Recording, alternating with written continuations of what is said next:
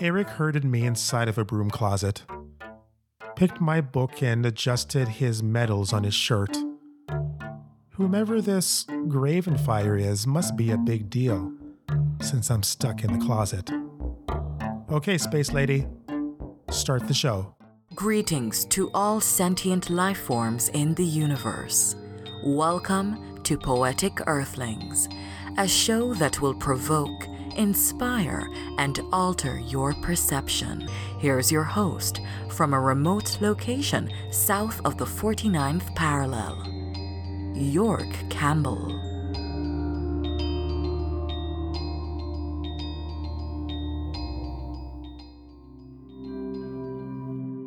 Eric's cool, detached swagger was losing its luster, to the point that sweat leaked from his tattoo.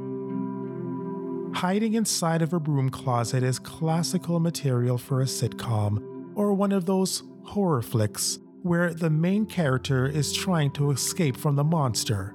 I shouldn't be making light of this situation, I know. I'm 400 years away from home and off of my meds. This calls for radical seriousness. A flight or fight reaction, I think that's what they call it. But for some reason, this all seems ridiculous. Don't make a sound.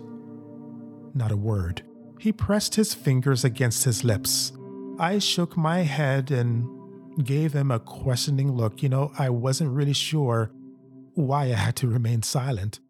If I thought about it, for even a second, I would be able to connect the dots. I would have answered my own question and see that hiding your biological carbon copy from your dystopian supervisor is the best option. Hopefully, I didn't lose you. Closet door had tiny rivets allowing me to peek out. Eric reclined at his desk occupying himself with the meaningless task of moving and rearranging things. That kind of reminds me of my workplace when I know that my supervisor is showing up and I'm doing meaningless tasks to make myself look busy. The door opened. Grace Jones entered. She mentioned Senator Gravenfire, bowed and moved to the side. Gravenfire and his enormous smile and pearly white teeth encompassed the room. He hugged and kissed Eric on each cheek and slowly sauntered around the room. His gray hair was disheveled, face scruffy. His eyes darted in all directions. Did he notice me? I don't think so. He was too engaged in meaningless chit chat about the weather, his daughter's choir practice, and his obsession with cooking recipes. Yeah, you heard me right. Cooking recipes. His tattered shirt was half tucked in. His belly hung over his belt. However, his black leather boots had a spit shine finish. How strange. He fixed himself a cup of herbal tea, drenched it with a half cup of sugar. Do you know why we built the domes? He took big gulps of the steaming tea without cooling it down. Of course, Senator, it's to protect the chosen, to keep the human race pure. Gravenfire's jolly smile faded. He went into a spiel about the founding fathers and the new republic's constitution. Eric sat still, like a schoolboy sent to the principal's office. From what I gathered, the earth was plagued with an unholy war. Chemicals ravished 90% of the surface. Dome cities were built before the fallout. We detected a foreign aircraft entering your airspace. He added more sugar and stirred the tea with his finger. We're experimenting with different technologies. You should have been notified. He stopped stirring and looked up. The enemy could look like you. Some claim to be time travelers. My blood turned cold.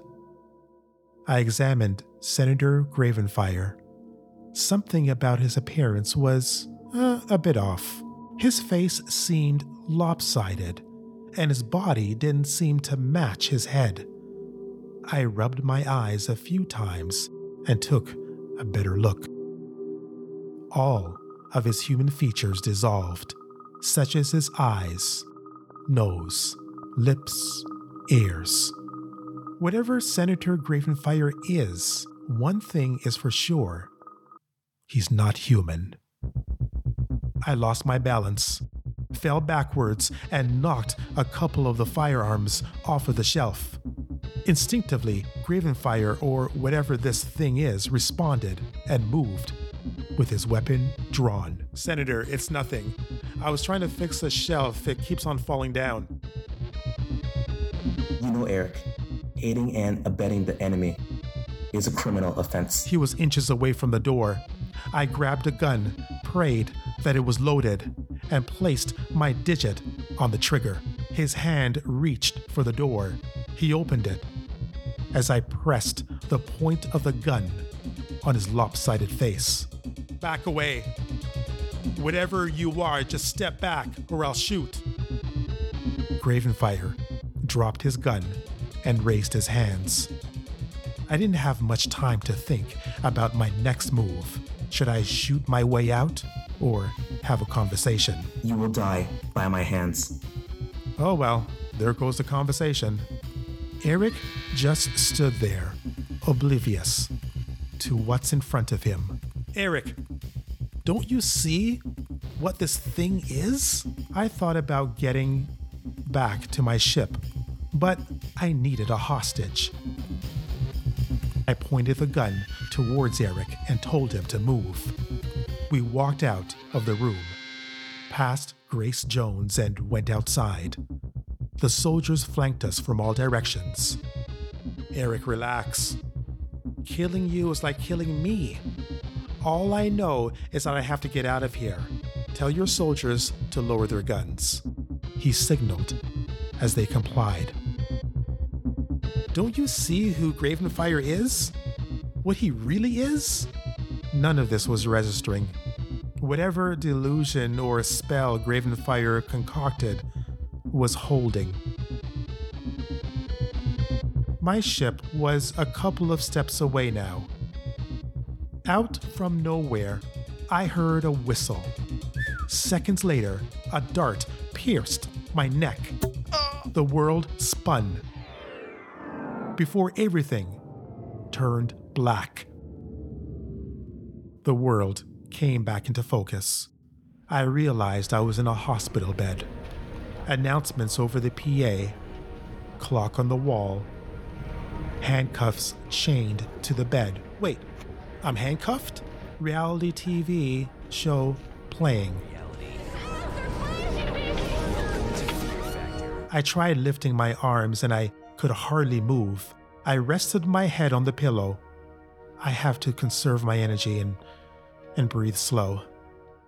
Sunflowers and a wedding picture was by the nightstand. It was my wedding picture. Beside the photo was my prescription pills that I often call my crazy pills. A kind looking man in a white coat entered. I presume he's the doctor. You had your poor wife scared to death. But I know you would come around. He took my blood pressure, shone a light into my eyes, and placed a stick on my tongue. Where am I? What year is it? He told me the year and the name of the hospital. You mean it's not 2419? He chuckled, smiled, and shook his head no. My wife entered. Catherine's face had a combination of anger and sadness, sprinkled in with relief. Eric, you had me worried sick. Didn't I tell you to stay on your med? She squeezed both of my hands, gently. Catherine and the doctor took turns talking about my mental snafu, about a one way trip to Mars and landing 400 years into the future. about meeting my doppelganger slash distant relative and aliens disguised as humans overseeing a post apocalyptic world. It was all in my head, they emphasized. None of it, not one iota, is real. I listened. I was going to fight them, but instead I listened. What was real? What was fantasy is all a blur. All I know is that I hate hospital food. Yuck. And I want to go home. When we got home, Catherine ordered me to take it easy, watch some old Seinfeld episodes, and empty my mind. Good advice.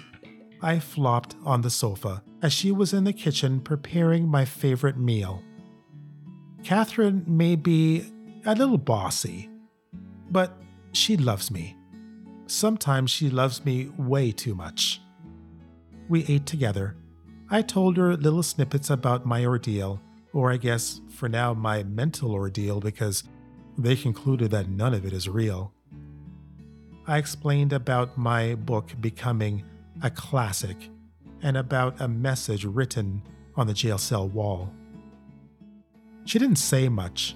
Normally, she would intervene and voice her opinions. She kissed my forehead. She never kisses my forehead, and said she'll wait for me upstairs.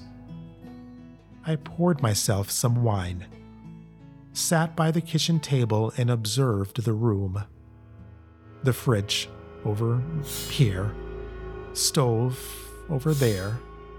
Everything seemed to be in the proper place, but at the same time, everything seemed out of place.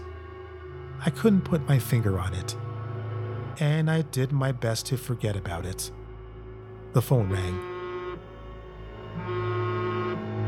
Hello? This is the quickening. This is the quickening. What you're experiencing, what you're experiencing is, not, is real. not real. Decode, Decode the, following, the message, following message and save your and world. Save your world. I waited online. This was the same message from the jail cell wall. I perked up, got a pen and paper, and jotted this down. My thoughts in a corner, far beyond the galaxies, hidden amongst the nebulas, light of beauty distracting. No seekers can find it. Only my kind can find me, the simple light, lost in the universe.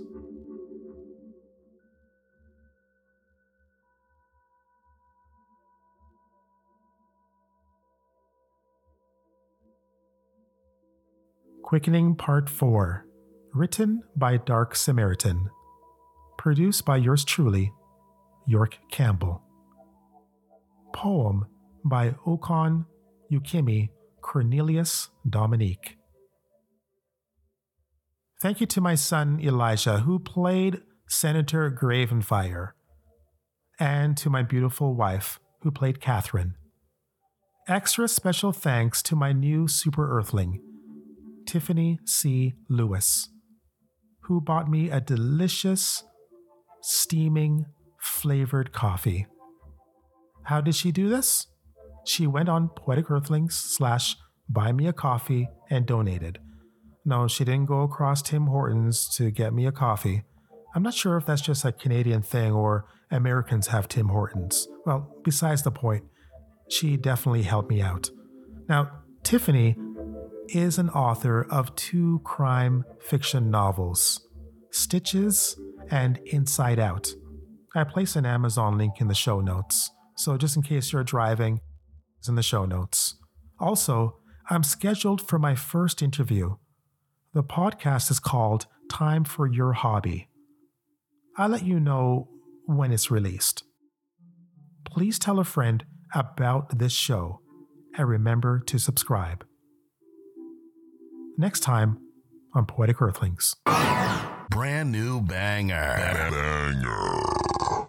You're jamming with the hottest disc jockey. Hey, don't touch that dial. This is your crazy man. The crazy man is back inside the station, giving you the brand new hits. It doesn't matter if it's the East Coast, West Coast, or your coast. This DJ is breaking all the knobs off locked. We got you covered. By the way, the fifth caller that calls on the line is going to win that fantastic prize. Oh, yeah. You got to be the number five caller. When you go on the line, you're going to speak to me, the crazy man, the crazy man Dion. Crazy man Dion's going to give you that prize to Hawaii. All right, let it bling. Q97.5 locked on your favorite dial on the FM channel. Yeah.